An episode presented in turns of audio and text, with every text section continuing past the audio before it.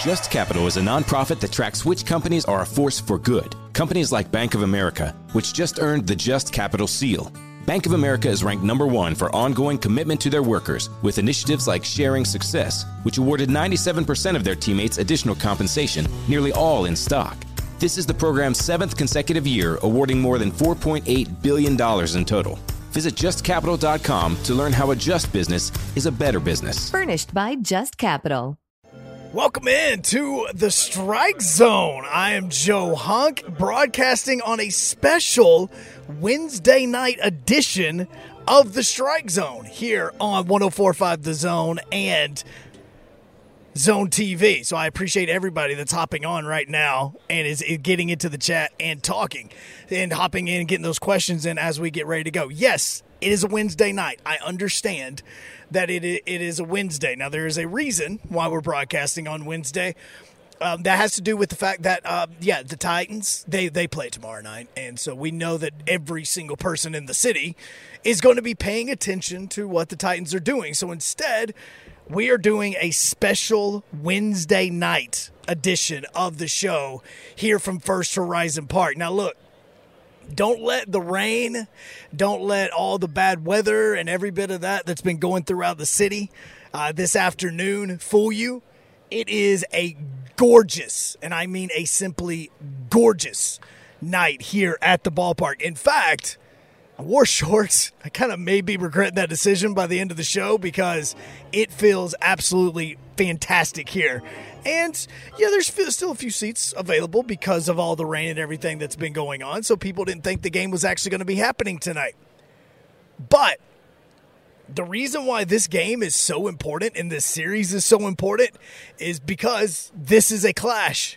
This is a clash of our two worlds is really what this is, because you have your Sounds taking on the Gwinnett Stripers, and we all know who the Gwinnett Stripers are, the AAA affiliate of, and yes, that would be the Atlanta Braves. So as the game is going on, we'll continue to keep you updated on everything that is happening and the fact that Gwinnett's already scored.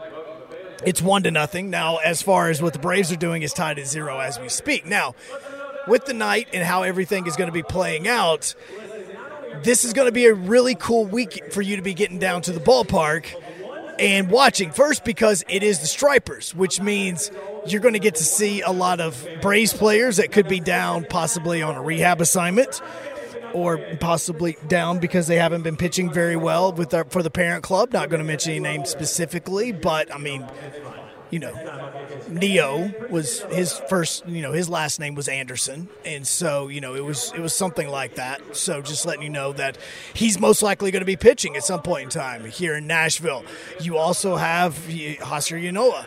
He's going to be pitching at some point in time for Gwinnett, because even though he got called up a couple of days ago, he got sent back down to the Stripers. Matter of fact, yesterday during the rainout game, he got sent down then.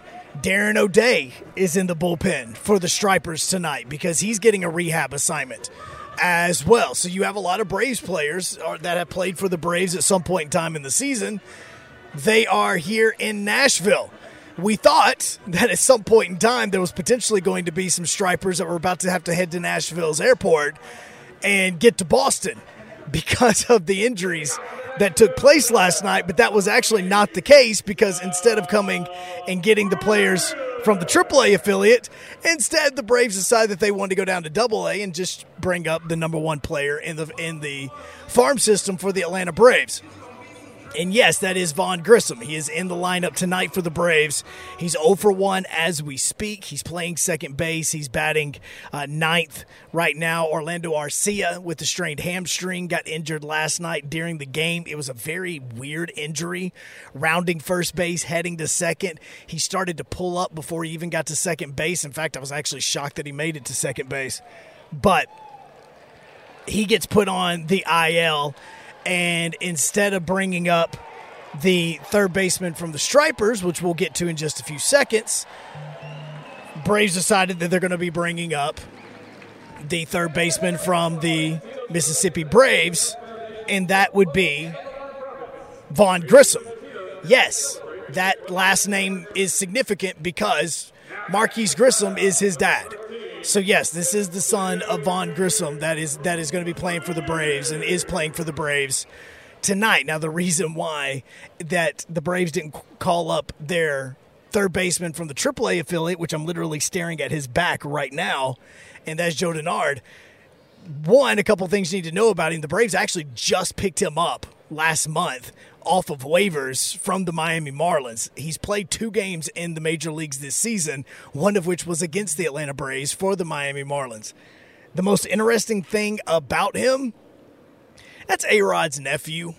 So when you, he is playing third base. He's actually rocking number 15 tonight, so not rocking number 13 or 3, but he is playing third base for the Gwinnett Stripers, and yes, that is A-Rod's nephew. You can get in on the chat. We've got that pulled up so that you can hop in and talk about whatever you want to talk about, whether it is the Braves, the Sounds, the Stripers, whatever it is. Steven says, tightened up from Houston. Look, man, we all understand.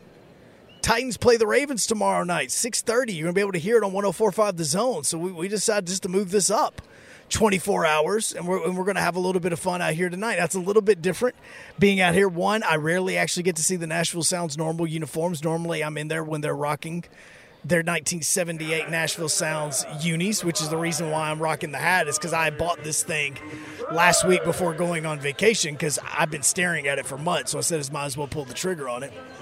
Let us know where you are watching tonight as you are enjoying the stream and the Strike Zone, as you're watching the Braves and watching the Sounds on MILB.TV, as well as listening to us on Zone Television. Now, the thing about the Sounds and Gwinnett not playing so well right now, and there's a reason. The reason is because the Atlanta Braves have the worst farm system in Major League Baseball, and that's actually not an exaggeration. After the trade deadline, the Atlanta Braves got re-ranked, and the all farm systems throughout Major League Baseball got re-ranked. Matter of fact, the Brewers farm system dropped one spot as well, and where at one point in time during the regular season, they were actually the number 20 farm system. The Brewers are now the number 21 farm system. The Braves now have the worst farm system in Major League Baseball. And the reason for that is because all of their best prospects, whether it was Michael Harris, whether it was Vaughn Grissom, which technically he's still a prospect because he hasn't played enough games at the Major League level yet to take the prospect name off of him, those players are up in Atlanta. That's why that those prospects that you've heard about, whether it is Strider or Michael Harris, as I just mentioned, you could even throw your Ian Andersons and Kyle Wrights on there that was on there a couple of seasons ago. Those names are all players that have been called up, and that's the reason why the Stripers really don't have that many good players on the team. The sound that you just heard, the train, that's not Ron Slay and the Vandy train. That's because Bryce Terang just went yard down the right field line to give Nashville the lead against Gwinnett here in the first inning so far, so it's going to be a fun Wednesday. If you missed last night's game because you had tickets, you can make that up. Okay, because what the Sounds are going to be doing is, if you had tickets for last night's game, you can go up to the box office and you can redeem them for a home game that of the remaining parts of the season. Remember, we're now in August, and we're very close to being in the middle of August. The regular season only goes until September. There's only a couple of homestands left here at First Horizon Park for you to get down and be able to watch a Sounds baseball game. So if you missed last night because of the rain out, you can do that. The cool thing is if you have tickets for tomorrow night's game, instead of one game, you're now going to be getting 2 games. First pitch is going to be at 5:30. Gates are going to be opening up at 5 o'clock. It's going to be 2 seven-inning ball games.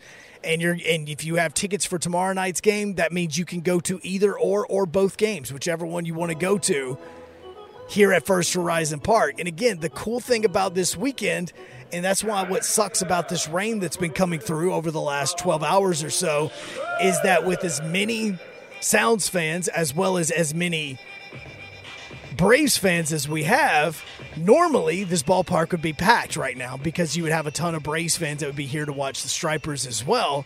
And so it'd be a really fun atmosphere. But with the rain, honestly, I was telling some of the guys as we were walking in, I honestly didn't expect the game to even be happening tonight. But then I got the text message, hey, we're all still good to go. So we're out here right now in the left field party deck, as we are for majority of our nights that we are broadcasting the Strike Zone at. Now get those comments in, as I mentioned just a few seconds ago.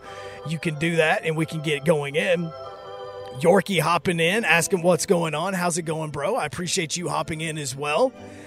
In there, you can watch the Strike Zone on Zone TV, whether it's YouTube, Facebook, Twitter, or Twitch. No, I still don't have a sounder. I have this. I have that. Just in case I want to say that some team's playing like crap or whatever. See, I didn't even beat myself right. I have that button. I don't have a Twitch Please button just yet. I still need to be working on that. But tonight, pitcher for the Sounds is going to be Tyler Herb. Now, the question that is a lot of people have been asking is, all right, why Vaughn Grissom? Well, the Joe Denard, or the Joe Denand, I should say, that part of it is kind of playing into it because he's already played in 3 games in the major leagues so far this season. Yes, he was batting .300, but I think the Braves really want to see what they have with Vaughn Grissom, because with Vaughn Grissom, you could potentially see him in a scenario where the Braves are using him for not just the second base position. Vaughn Grissom could be your starting shortstop for the Atlanta Braves next year. And I think that could be the reason why the Braves are at least trying him out in the major leagues, even for a short period of time, no matter how long Orlando is going to be on the IL, because we've talked about this for weeks on end. There is no deal with Dansby Swanson just yet. And Dansby Swanson is still set to be a free agent at the end of the year. You've already paid Austin Riley a ton of money. You've gotten what now Ozzie Albies is looking like. He gave the Braves a tremendous discount to go ahead and sign early. Acuna is signed for a long period of time. And at some point in time, you're going to have to start paying some of these starting pitchers. Max Fried, Kyle Wright, William Contreras is at some point in time going to most likely become the everyday catcher whenever the Braves do decide, or Travis DeArno either moves on with his career or decides to step away. Those are some things. You have Matt Olson with an extremely large contract that he got whenever the Braves did not sign Freddie Freeman. So the idea of Vaughn Grissom coming to the Atlanta Braves and getting called up from Mississippi, this has everything to do more about next season than what it does this year. Yes, it's an inconvenience. Braves are now 7 games back of the New York Mets because of what happened over the weekend. And they are still the number 1 team in the wild card. But Vaughn Grissom could be your starting shortstop or starting second baseman. It does, just because Ozzie Albies plays second base right now, it doesn't mean that he wouldn't be willing to potentially move over and play the shortstop position. Vaughn Grissom so far, since he's been in the minor leagues, is basically considered a utility guy. So he's played shortstop, he's played third base, he's played second base. Austin Riley has third base locked up. Ozzie Albies, you think, is going to be your everyday second baseman. But if there is a potential that Dansby Swanson is not going to re-sign with the Atlanta Braves, Vaughn Grissom is going to be the option. And right now, if he's your number 1 prospect, look at how great Michael Harris has done since he's been called up to the Atlanta Braves, and that's the reason why the Braves traded Drew Waters away. So if Vaughn Grissom can show any kind of production, and he can produce the way that Braves are at least hoping that he could do. I'm not saying that he's going to be your Ozzie Albies type production level, but he could possibly at least give you something that the Braves could kind of merge that gap until Albies is back.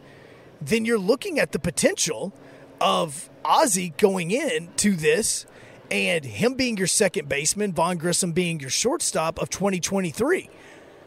Dansby continues to have too good of a season to not get paid at the end of this.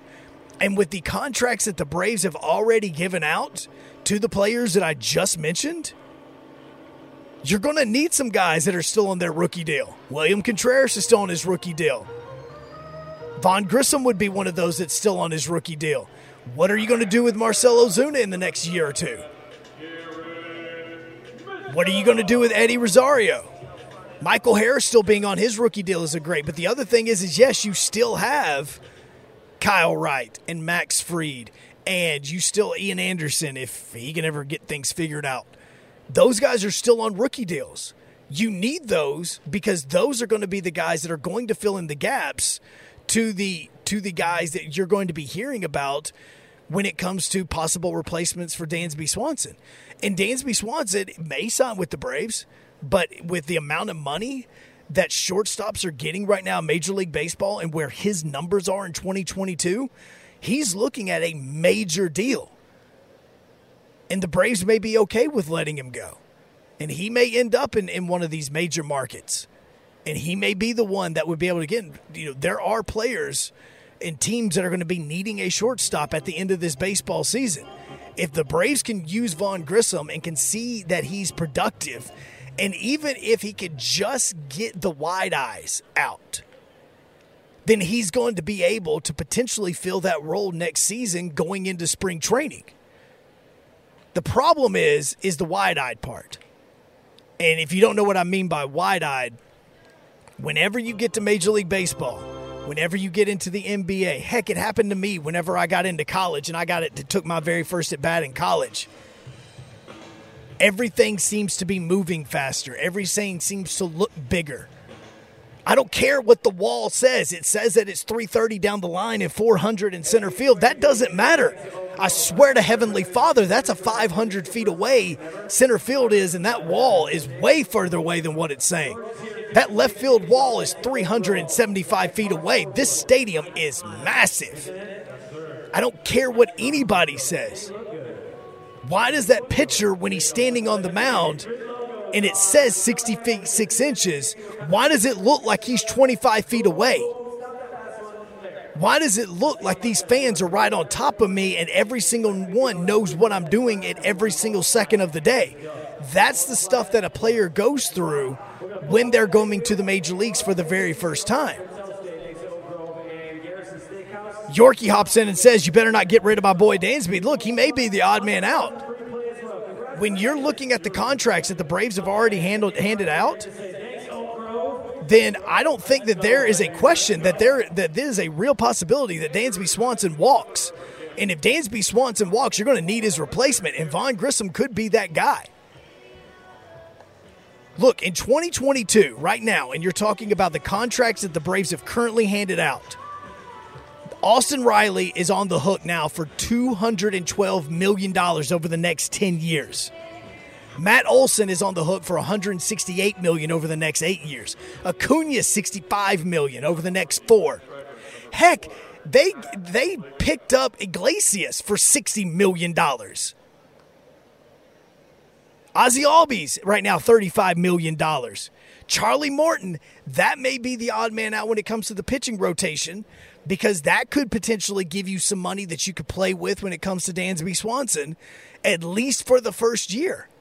Maybe do a short-term deal with him. That's not going to happen. He's going to want one of these 8, 9, 10-year deals like everybody else in Major League Baseball is getting.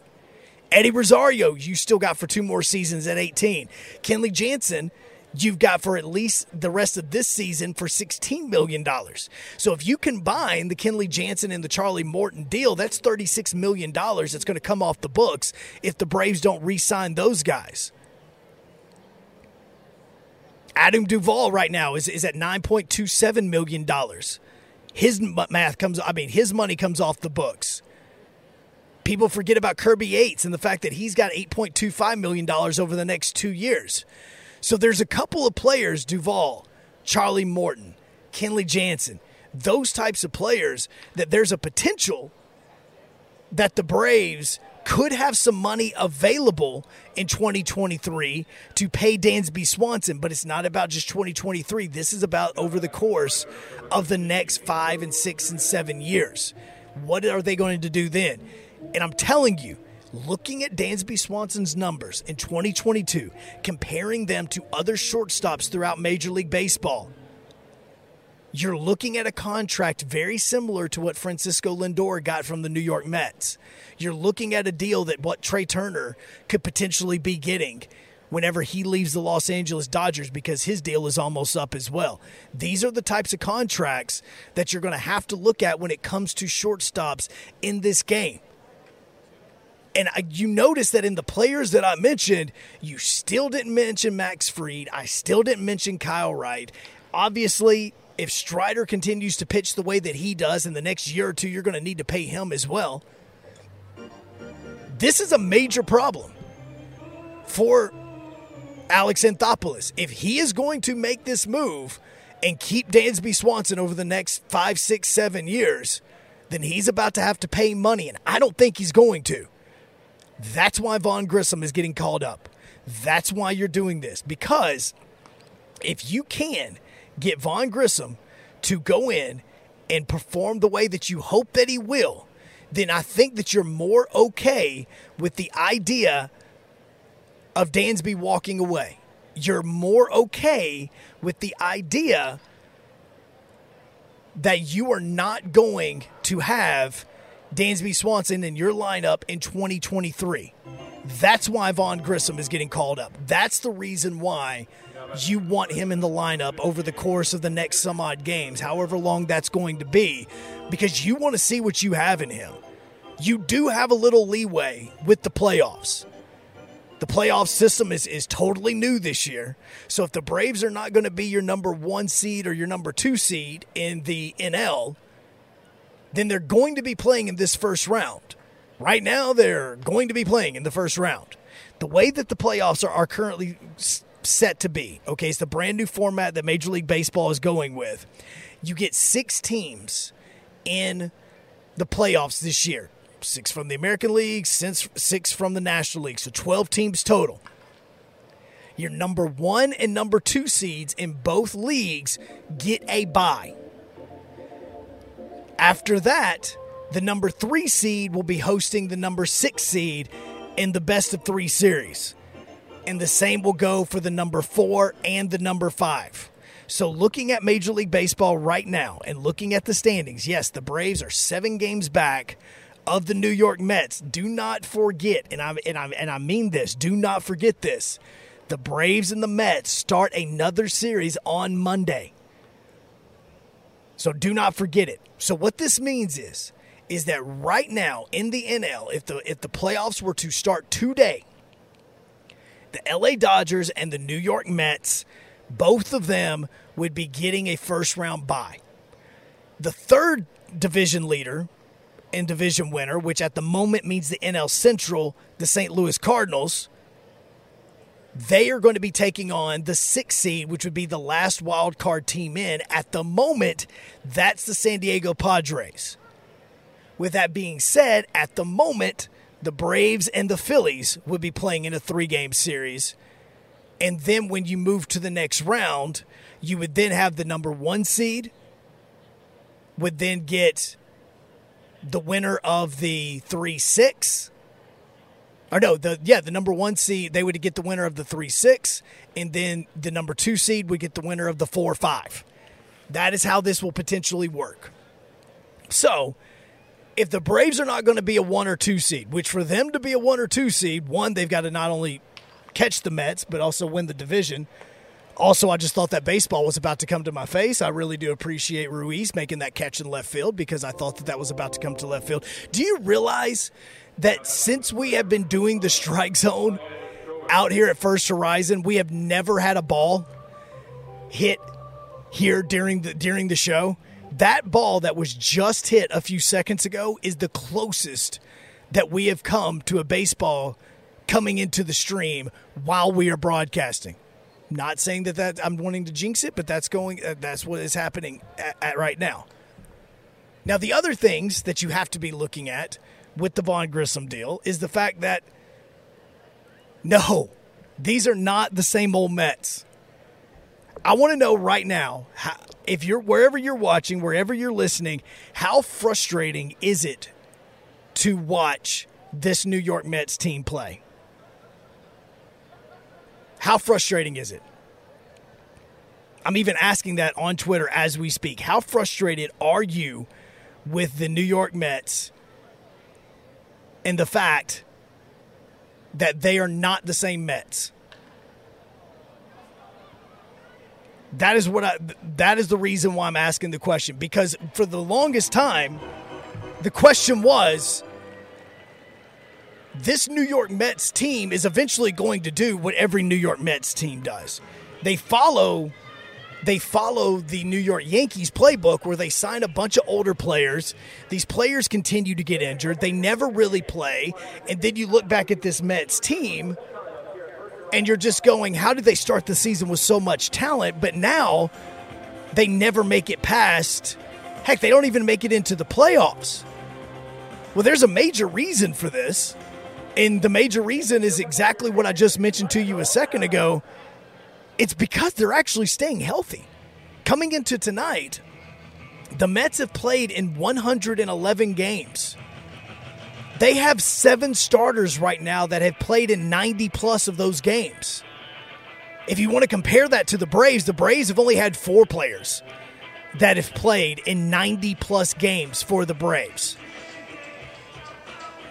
You look at the starting pitching, which is another major factor in this. They've only had 3 starting pitchers that have even missed more than 2 starts. And really 2 of those is Max Scherzer and Jacob DeGrom. And they're getting those guys back right now. The other 3 pitchers that are considered their 5-man rotation, those guys have made almost every single one of those starts. Carrasco is the perfect example of this. He's like 5th in Major League Baseball right now in number of starts. He hasn't missed a start yet. The health of this team is the major reason why the Mets are not the Mets in 2022. The other thing is the players that are playing are actually playing very well, especially the starting pitching. For the Mets right now in 2022, 4 of their starters have sub-4 ERAs, meaning 3.99 or below. There's only one that has one above that, and that's Tyler McGill. They're 5th in Major League Baseball in ERA. You spin that around, 3 of the Braves' quote-unquote 5 starters have sub-4 ERAs, and they're 14th in Major League Baseball. Yes, Ian Anderson was a major reason why the ERA was so high. Charlie Morton hasn't pulled his weight either. Strider, Fried, and Wright are the 3 pitchers for the Braves that have sub-4 ERAs. The only thing the Braves have right now over the Mets is bullpen. Edwin Diaz gets a lot of the love because of how amazing his entrance is into a baseball game. But from a bullpen standpoint, the Braves actually have a better bullpen ERA than what the Mets do. It's almost a full half run better than what the Mets are. The Braves are 6th in Major League Baseball. The Mets are 10th in Major League Baseball. But other than that, Lindor is having a resurgence with power. You can look at what White Panda's doing, and he's doing exactly what he does. When he makes contact, the ball goes very far. But the major things with this Mets team is that they're actually staying healthy, which is something they have not done for numerous years over the last decade or so. It was almost a yearly thing. Oh, it's great you got this guy, but when's he going to get injured? Unis Cespedes, Robinson Cano, who was a Brave for like a week. Both of those guys were supposed to be major splashes for the New York Mets, and instead they continued to get injured. It wasn't Chris Sale type injuries, but they continued to get injured. I honestly don't think there's another human being alive that has ever played Major League Baseball that has been as jinxed as what Chris Sale is. And the reason why I say that with Chris Sale is if you're a Major League Baseball player, and we're seeing this more in recent history, why do you do something dumb that can cost you your career? And I genuinely ask this because of how many times that this has happened with the Atlanta Braves, or I should say with a lot, not the Atlanta Braves, but with other Major League teams. Because with other Major League teams, you have seen these players do something dumb and get injured and their career is done. Chris Sale could be the most jinxed person in baseball history. At one point in time, he was one of the best lefties in baseball since Randy Johnson. And yes, I say Randy Johnson because of the comparisons of the pitching styles, because of the height, because of the release angle, because of when Chris Sale threw the baseball to you, you weren't seeing the baseball and getting it released from his hand 60 feet, 6 inches away. Heck, you weren't even getting it 55 feet away. With the stride that Chris Sale has, it's not an exaggeration that he's not releasing the baseball until it's 53 feet away, and he's throwing it 98 miles per hour. And he's got a slider that's about 87 or 88, possibly touching 90. It was deadly. Then he has to have Tommy John. Now he has the bicycle injury, and he's done. Heck, they thought the other day that he broke his finger on his first game back when he was pitching in Tampa. The guy's jinxed. The only other player that has done something that stupid in recent history would be Madison Bumgarner. If you don't know about Madison Bumgarner, yeah, there's a reason why he has not been the same pitcher in the last 6 or 7 years. It's because he got this massive deal with the Giants, and then he went into North Carolina, and he's a redneck, and he did redneck things.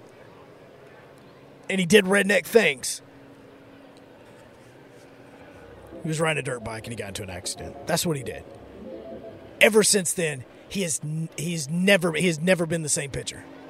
No matter what he has done, even with the Diamondbacks right now, he's not even the number 3 pitcher. He's about the number 4, number 5 pitcher. He has been jinxed because of the injuries that he has had in his baseball career, specifically stemming from the dirt bike incident that he had. And now Chris Sale is getting this.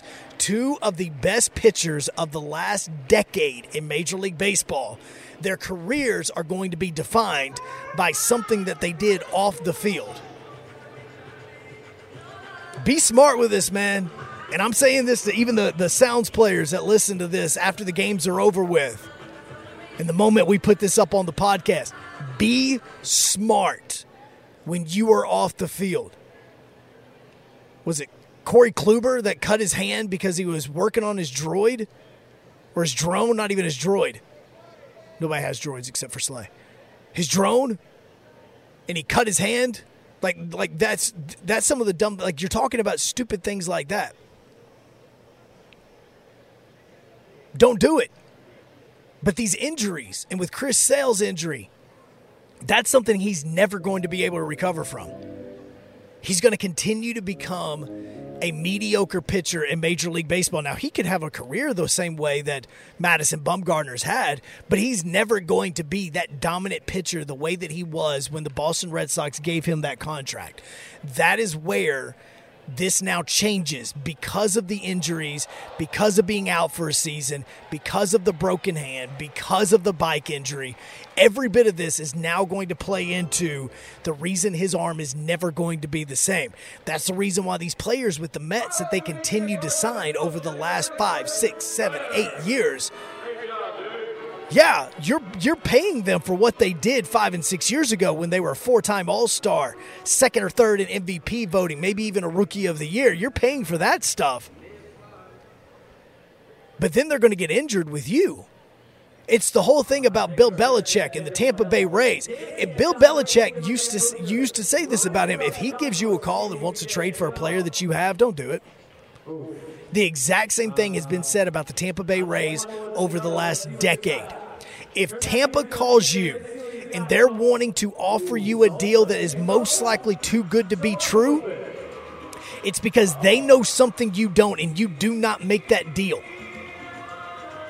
It's because the Rays are so much smarter than everybody else when it comes to making deals and getting rid of players before they go downhill. Perfect example, Chris Archer. They got rid of him before it was too late.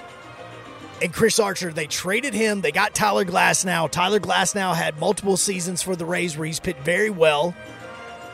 I also believe that Corey Dickerson was involved in that deal. I only bring that up because I think he's about to bat here in just a few seconds for the Braves or the Stripers. But Glasnow was a part of that deal. He came in, the Rays got to the World Series, and the Rays looked brilliant for getting rid of Archer. The Mets have been the direct opposite of that. they've given the guys the deals, and then they go downhill. It's very much a New York Yankee thing to do. It's a New York state of mind, man. That is not just a song. It is a New York state of mind.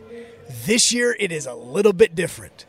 Francisco Lindor is actually performing. Pete Alonso is actually performing. Max Scherzer has had his times. We still don't know about him just because he still hasn't proven that he can go for what he was able to go to. Now, when he is in and he is available and he's healthy, he's still giving you 4 or 5 good innings, but not much after that. Jacob DeGrom is just Jacob DeGrom, man. He's a cheat code. It's the reason why everybody hates going up against somebody that's pitching with him in MLB The Show. Like, it's a cheat code. He's going to bring it 102, and that's like his two-seam fastball. He's got the slider. He's got the breaking stuff. He's got the two-seam that's going to back up off the plate when he's throwing it to the left side of the plate. Like, he's got all this stuff. It's a cheat code. All right, he is going to be that way. And Jacob DeGrom has actually been very smart with what he has done in his decision-making over the last few years. But this team, the Mets, are a different ball club because of one thing and one thing alone, and that is simply health. That is it. The reason why the Braves are 7 games back of the Mets, health. I mentioned it just a few moments ago. If you missed it, you're just now hopping in. We were talking about the Atlanta Braves and the difference between this year's Mets team and last year's Mets team, or heck, even every other Mets team that's ever played professional baseball. It's because this Mets team has been healthy. Heck, they only have one guy that's batting over 300 right now, and that's Jeff McNeil. That's it. There's 2 players on the team that actually have multiple stolen bases that are in double digits. Off the Frame just hopped in on Twitter, which you can watch as well. Says Scherzer's been pitching lights out. He goes 7 innings every appearance since coming back. And that's what I'm saying. I want to see him continue to do that over the course of the next few weeks as he continues to pitch. Because his dead arm that he had late in the season has more to do with his amount of pitching than what it did the injury. Him coming off of this injury has given him a little bit more time off and given his arm a little bit more rest. But I want to see how he's going to continue to pitch into September. And with the way the Mets are playing right now, into October. Not questioning it, not saying it's not going to happen. I'm just saying that is something I'm going to continue to pay attention to because of what happened last year. Because of what has happened with his pitching and with his arm over the course of the last few years. Scherzer himself in October, you get me, and this is all I'm asking of him. If I'm the Mets, this is all I'm asking. Just get me to the 5th, okay? Because if I'm in a 3-game series and you get me to the 5th, then that means that most likely Jacob DeGrom is going to be one of my starters. Max Scherzer is going to be another one of my starters. Now you're looking at a 3rd starter. I don't know. Most likely they would go with Chris Bassett. If I'm looking, most likely that. So that would mean that Carrasco would be your emergency, and Walker is going to be the guy that could come out and pitch the 6th, 7th, and 8th, or the 6th and 7th, get you to the 8th. Then you can start looking at a Trevor Williams or something like that. I mean, heck, even Adam Ottavino. You can look at him before going to Edwin Diaz. That's a deadly outing. That is a very deadly bullpen. In October, velocity is what's going to kill you. If you do not have it, you're going to get beat by it. Velocity is what helps you win in October. There's something about a pitcher that throws 97 to 100 miles per hour in October when it's 40 degrees and the banners are up and all eyes are on you because a national broadcast is happening. And you've got Joe Davis and John Smoltz up in the press box calling the game. It's a little bit different then. You hold the bat a little bit tighter. You're not 100% sure if that's a slider, if it's a fastball, or if it's a two-seam. It all looks the same about 30 feet away. That's the reason why those pitchers are going to be the deadliest. Just got another question from Off the Frame here. You can get those questions in too, by the way, into the chat as we're going throughout the evening. We've got the chat pulled up. as well. We'll see every single one of those comments. Off the Frame ask, is there a better 1-2 punch with Scherzer and DeGrom? Off the top of my head, I'm going to say no. I only say no because I only sat there and thought about it for a few seconds because of the fact that we're going on the history of DeGrom and the history of Max Scherzer and what they have done so far in the major leagues. And that's the reason why I bring that up. Okay, now I wanted to pull up the numbers just so that I'm not just being biased, or I'm not just saying that because the conversation right now is on the is on the Mets. Right now, Tony Gonsolin in LA and Urias in LA are currently 5th and 7th in ERA. And again, this is just simply by ERA that I'm going by right now. So you could look at potentially at them. That is honestly the only other tandem that you could potentially look at when you're looking at even the top 15 ERA-wise. Because the other one would be Justin Verlander, who is not getting talked about at all this baseball season. He has made every single one of his starts so far this season. Verlander leads Major League Baseball in ERA, 1.70. His teammate, Valdez, is 15th in Major League Baseball with a 2.87 ERA. So you can make the argument that would possibly be the number 3 tandem in Major League Baseball. But I know that Scherzer nor DeGrom are in the top 15. But if you give me those two pitchers in a best-of-3 series or even a best-of-5 series, it's going to be very hard to beat those teams. Having Ottavino coming out of the bullpen, leading into Edwin Diaz, that is a very, very difficult stretch of pitching that you would have to score runs on. That's the reason why the Mets are so difficult this season and the reason why they're not the same old New York Mets that we've all been paying attention to and we've all thought was going to be the ones that were going to eventually show their heads. Unless in the next couple of months something happens, injury-wise. The injury bug just starts pop, pop, pop, pop, pop. Normally, if you hear the pop, pop, pop, pop, pop, that means ACL, so let's hope that's not the case. But if Pete Alonso goes down, if Francisco Lindor goes down, if Max Scherzer has another injury, if Jacob DeGrom starts to deal with something, then you're talking about a different Mets team. But when healthy, this could be the best team in Major League Baseball. It's hard to argue against LA because they are just stacked top to bottom with talent. It's hard to argue with them. The Yankees are starting to come down to earth a little bit, not scoring as many runs. Pitchers are starting to give up a little bit more. I don't know if they're going to be the team that is going to represent the American League because you still have the Houston Astros doing Houston Astros things. Oh, there you go. Those right now, those things, the Astros are still arguably one of the best teams in Major League Baseball. And I know that when you look at the major leagues right now and you look at them, yes, the Yankees have 71 wins. The Astros have 71 wins. But the Yankees going down, the Astros are going up in their trajectory right now.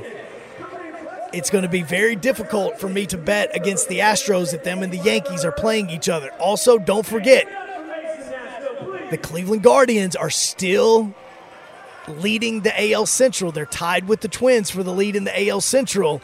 And you also still have the Seattle Mariners as well as the Toronto Blue Jays, all of which that are still in play for the playoffs right now. And then let's also not forget about Tampa Bay and Baltimore. Yes, I mentioned that Baltimore. The Baltimore Orioles have 58 wins right now. They are 6 games above 500, and they are arguably one of the top 10, 15 hottest teams in baseball. Matter of fact, they're the only ones that have won multiple games in the past 3 days in the AL East. Everybody else in the AL East has lost 2 or more games over the last 3 days, except for the Baltimore Orioles. They're the only ones, and they are now 12 games back of the Yankees, but the Yankees are not. They're just not. They're not doing it, man. They're just not. Question on Twitter: what about Edwin Diaz coming out in the 9th? Narcos. Okay. This sucker. I played it for Slay yesterday as the show was wrapping up. I didn't know. And help me out on the Zone chat, whether you're watching Twitter, Facebook, YouTube, Twitch, all of those. I'm also asking the question on Twitter right now. Edwin Diaz has the... Let's see, something different for dinner.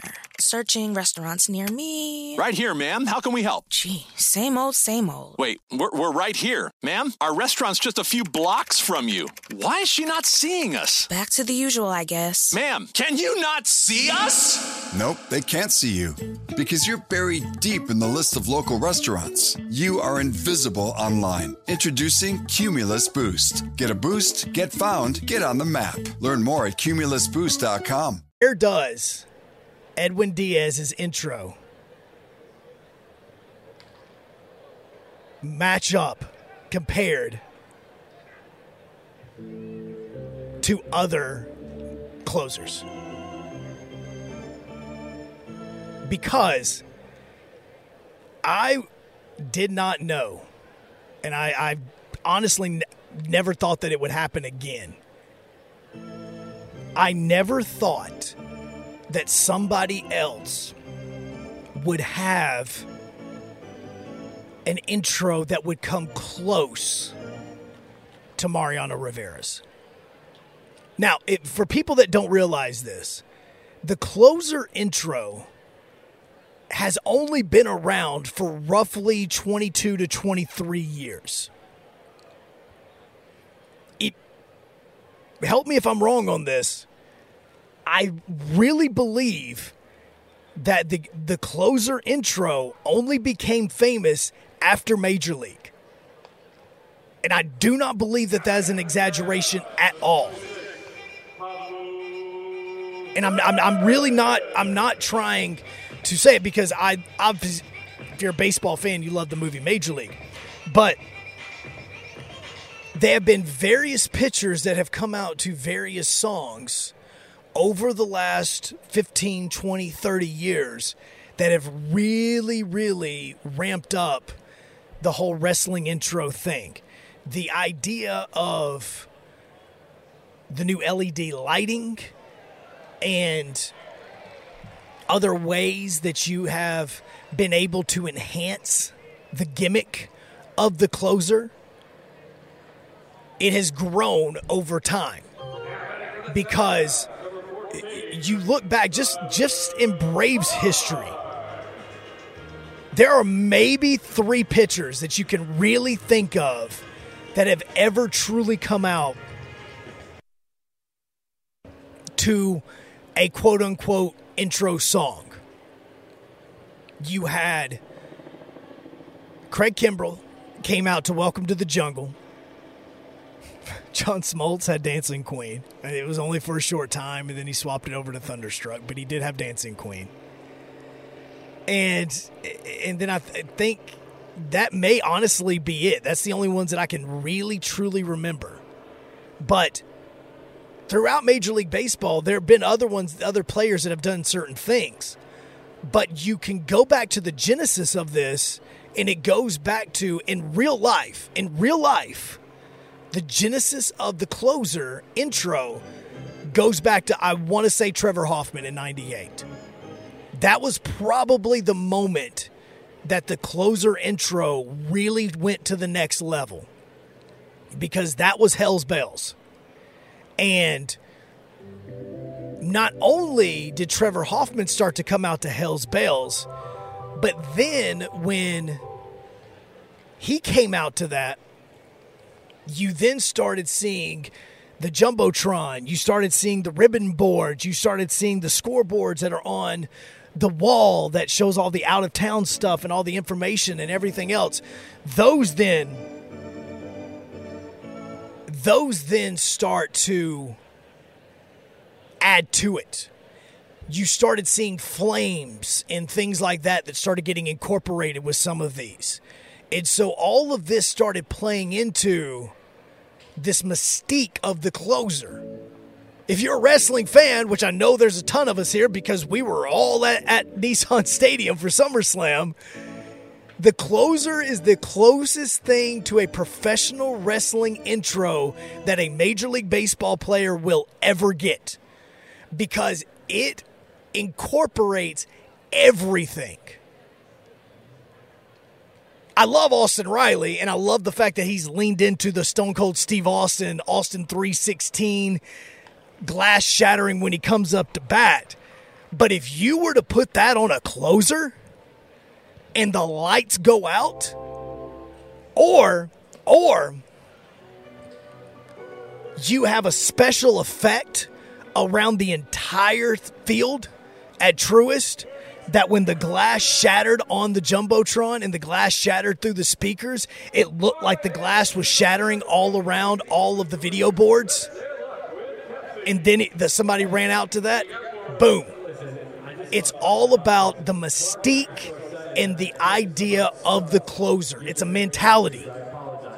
Dennis Eckersley talked about it. It is a different mentality to become a closer in professional baseball.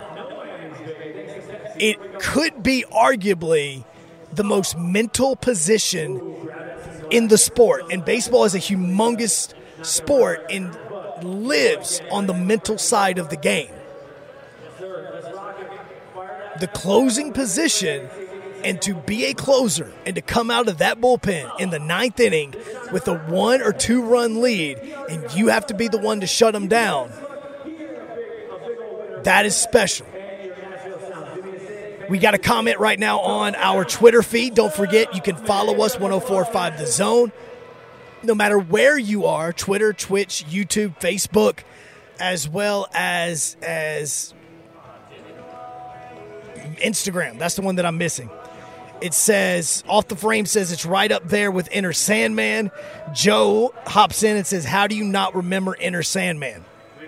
Inner Sandman is it, okay? It is it. That is the standard, okay? That is the standard for closing intros.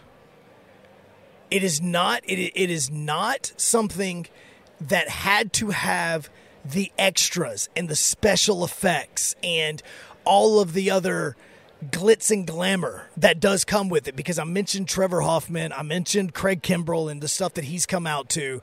You look at how all those closers and the things that they came out to whenever they're closing, and I know Kimbrell's still pitching, but I'm talking about when he was with the Braves and he was really in his prime.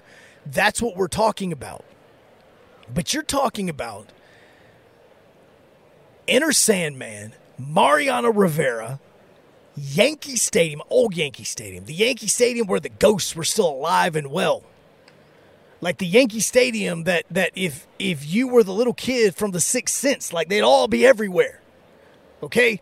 Like you would be sitting behind home plate if you were that little kid from the Sixth Sense, and you would be seeing Babe Ruth in the outfield. You would be seeing Lou Gehrig at first base. You would be seeing Mickey Mantle in the outfield. You would be seeing Munson behind home plate. Like you would literally be seeing every single ghost in Yankee Stadium. That is considered the Yankee Stadium mystique.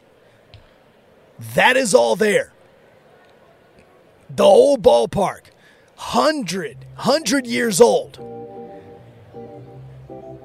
90 years old there, and it goes to the ninth, and the Yankees get the third out in the bottom of the eighth inning, and the players start to come out on the field.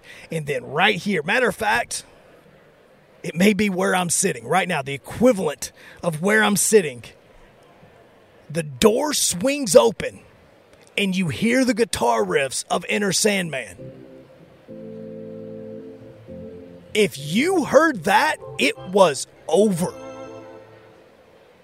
It was over if you heard Inner Sandman. That's what made the 2001 World Series finish so miraculous because it was Mariano Rivera blowing a save to lose Game 7 of the World Series. That's the reason why it was so crazy. You heard Enter Sandman? That was done. That is the peak, okay? Mariano Rivera is number one. Ricky Vaughn is probably number two. And the only reason I put him at number two is because he's fictional. He started all of this. That is it, okay? And then underneath that, Trevor Hoffman is number three with his intro. I don't even know what Josh Hader's intro is. I just know he throws gas from the left side. Like, I don't even know what his intro is. And I know that he just got traded from the Brewers. But there isn't really a closer in 2022 outside of Edwin Diaz that now has the excitement level of when the ninth inning comes. Because, look, man, I love baseball. I'm doing a baseball show from a AAA ballpark on a Wednesday night, the night before the preseason starts for the NFL. And the Sounds are playing as we speak. There's been about three baseballs that have come this direction. I thought one or two was going to hit us. I love baseball. You can see it. You can hear it. You can feel it whenever I'm talking. There's no way that you can listen to the Strike Zone, watch the Strike Zone, and not feel the energy that I put out whenever it comes to talking about baseball. I say every bit of that because 9 innings is a long time. That is a very long time. Baseball is broken up into three parts. Your first through 3 innings, all right, the excitement level's there. The 4th, 5th, and 6th, you walk around a little bit. You go grab you some food to kind of pass the time. If it's a low-scoring ball game, all right, we're going to look around at some of the signs and the marquees. And, you know, if you're here at First Horizon, you'll go back behind the batter's eye and you'll look at all the stuff about Sofredale. Like, you know, that's where you'll go. By the way, the stuff back there, really sweet. You need to go check it out. All of this stuff, like you will go and you will look down the first baseline where Sulfurdale's home plate still is. You will walk around and possibly go into the pro shop for the Sounds and buy you a sweet hat like I'm rocking right now because I just bought it a couple of days ago. Like, you do that the 4th, 5th, and 6th inning. The 7th, 8th, and 9th, that's when it gets real. That's when you start going, all right, what's going to happen? 7th inning, they're down by a run or two. What are they going to do? Are we going to see an exciting 9th inning? Are we going to go to extra innings? What's going to happen?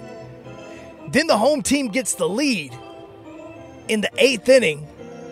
In the 9th inning, that door swings open.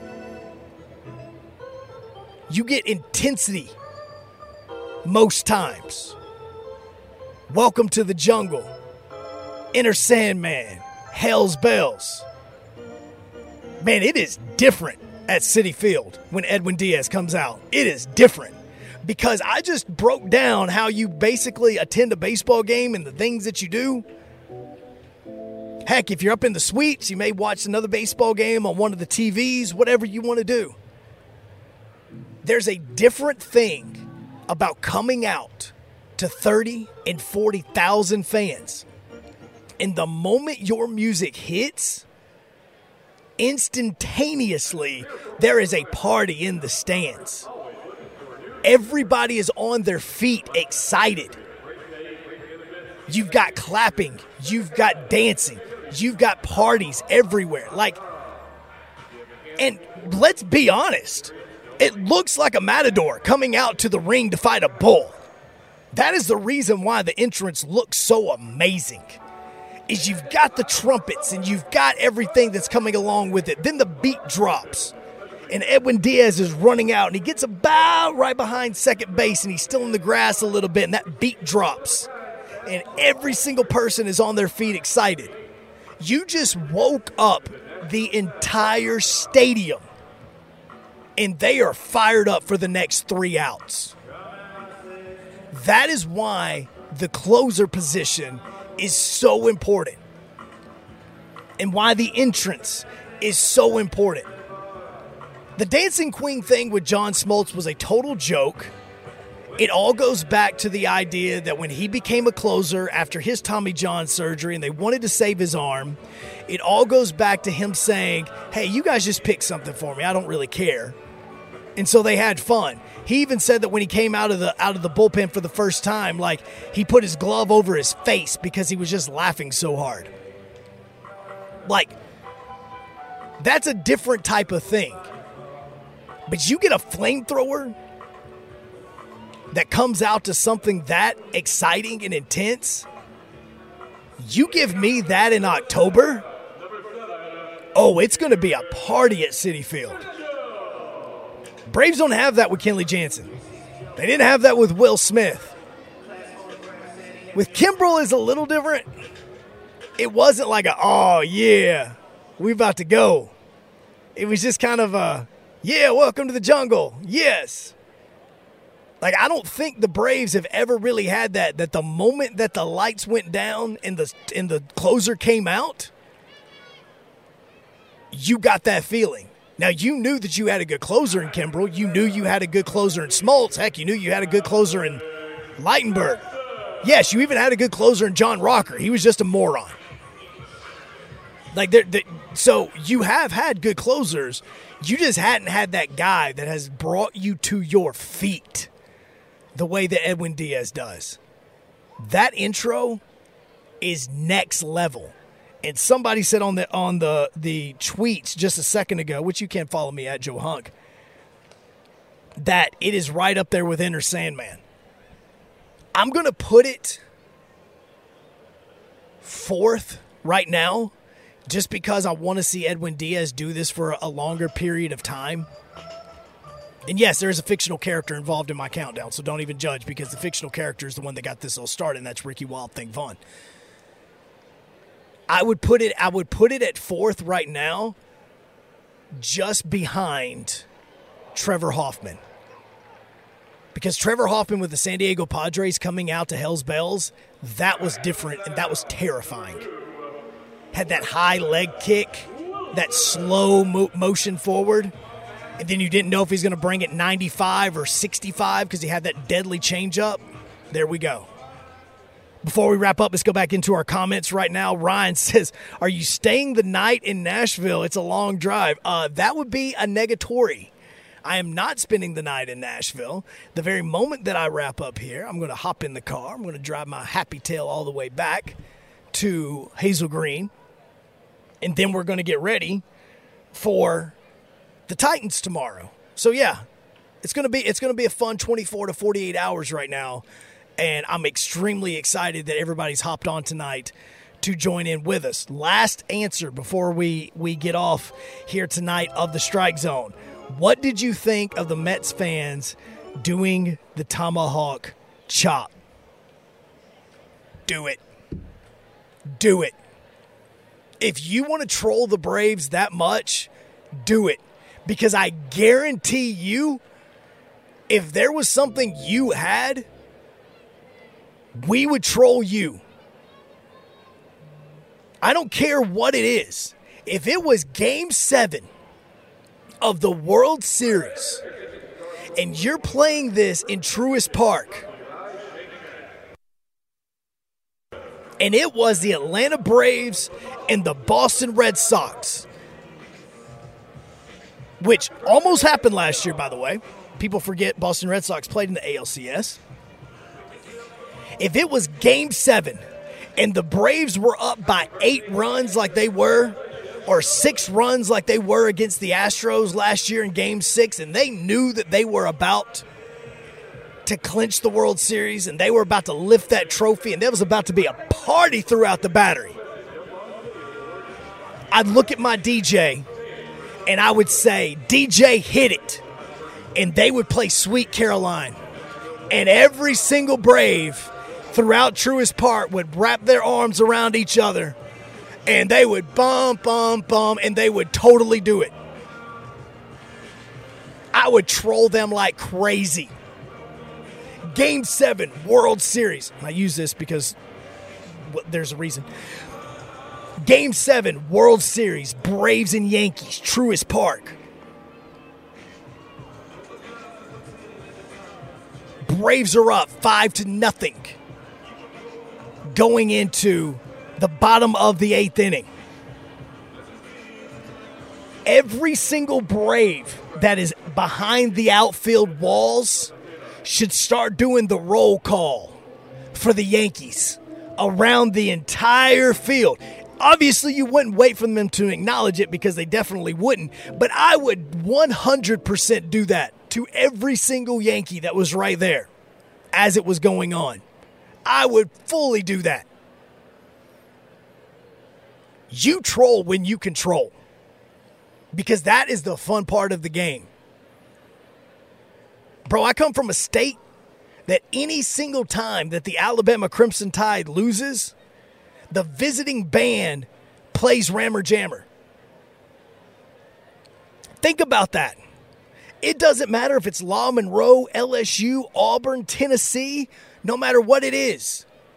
Those bands have been practicing Rammer Jammer every single summer, going into fall practice, going into the football season, because of that one game, knowing that if they beat Alabama, strike up the band, we're playing Rammer Jammer. Think about it. Look, it's a long-going joke about how long it's been since Tennessee has beaten Alabama. Third Saturday in October, the Crimson Tide always wins. Go talk to the music director. Ask him how many times they practice Rammer Jammer during the summer to get ready for football season. Guarantee you they do it every single year, because that is part of the fun. Now, if I was a Braves fan inside a Citi Field, yeah, I'd be getting a little angry. But you know what's going to happen? Monday night, Tuesday night, Wednesday night next week, you get a lead on the Mets.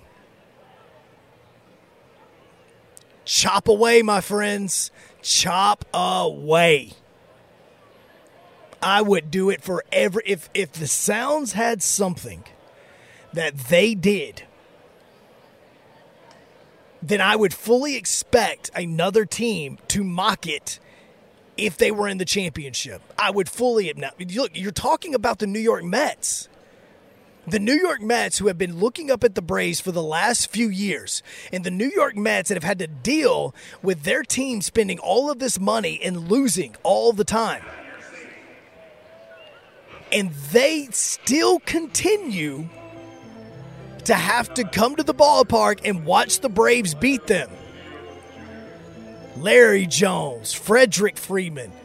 Now you've got Acuna. Now you've got Austin Riley. All of these players now, the Mets have had to watch play well at their stadium. Yeah, they should be hyped. New York has had nothing to cheer about for the last 10 years. Think about this. It's 2022. The last time a New York team, specifically the Yankees, won the World Series was 2009. I don't believe that a New York franchise has won a championship since 2011. And that was the Giants and Eli Manning beating the Patriots in the Super Bowl again. Like, that was the last time that you have seen a championship. It's been over a decade since a team has won a championship in New York City. The Mets, back in 2015, got to the World Series, but was not able to beat the Kansas City Royals. There's a reason why this team's excited. There's a reason why that city's excited. And I hate the Mets with a passion, but I don't hate them as much as I hate the Yankees. And if I got to pick between the two, I'd much rather see the Mets be successful than the Yankees. If the Mets stay healthy, they have an amazing shot at playing in the World Series. If the Mets stay healthy, if DeGrom stays healthy, if Scherzer can continue to give 5, 6, 7 innings a night, if that happens, then the Mets can play in the World Series. They have to stay healthy. But the Braves and Mets go at it again on Monday night. We will see what happens then. I appreciate everybody watching the Strike Zone. I appreciate the love off the frame before he gets off saying, loving the show, keep up the great work. I appreciate that. I appreciate everybody that hops on, especially on this special night, this Wednesday night edition of the Strike Zone as we start getting ready for the Titans and the Vols to get playing. Don't forget that tomorrow night you can listen to the Titans on 104.5 The Zone. Pre-game starts at 4:30 with the Lee Company countdown to kickoff. Yes, that's directly during 3HL. They're going to be the ones hosting it. Then you're going to be able to get into your pregame show with Rep B, with Coach Mack, with Mike, with Amy, all of them. And then it's kickoff at 6:30. So make sure that you listen right here on 104.5 The Zone. I appreciate everybody that hopped on. If you happen to miss anything, wherever you get your podcast, look up the Strike Zone, subscribe, like it, follow us. If you don't throw down a 5-star review, I'm not going to argue. I'm going to say thank you. I appreciate it. I love you. We will talk to you next Thursday night right here on the Strike Zone.